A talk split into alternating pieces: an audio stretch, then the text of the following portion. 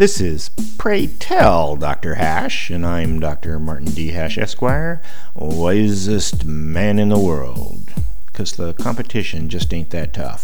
And these are things I wish someone had told me.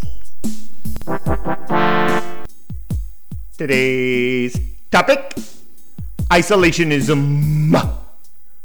Liberty is the concept that you are an island unto yourself, only subject to contracts you voluntarily engage in, while socialism is implied obligations, and Marxists explicitly say that you are responsible for the actions of others. People raised in America, the only liberty nation, are caught off guard in a socialist setting where others are tacitly waiting for them to act. Liberalists aren't looking for nor aware of the social clues of obligation and are embarrassed and confused when confronted about their perceived inaction. This fundamental difference in ideologies makes engagement between the two groups liberalists and socialists, fraught with angst and anger. In fact, less contact may be for the best. Certainly, one side trying to impose their ideology on the other is distinctly illiberal.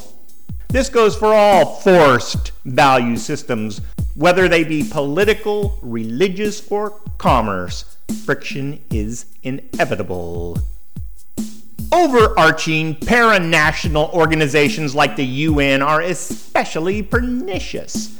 But free trade has the most at home impact, exploiting as it does destitute labor in other countries only to impoverish our own to the benefit of a small nouveau aristocracy. But worse, ceding our sovereignty to international courts, trade tribunals, and military pacts is extremely anti democratic and certainly not in the best interests of private individuals, violating as it does the very essence of liberty.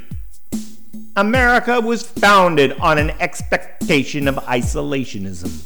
Its people are comfortable with isolationism. And there are numerous examples of America suffering after compromising that standard. China is isolationists. Russia is isolationists. Most other nations are successfully isolationists within their own sphere of influence.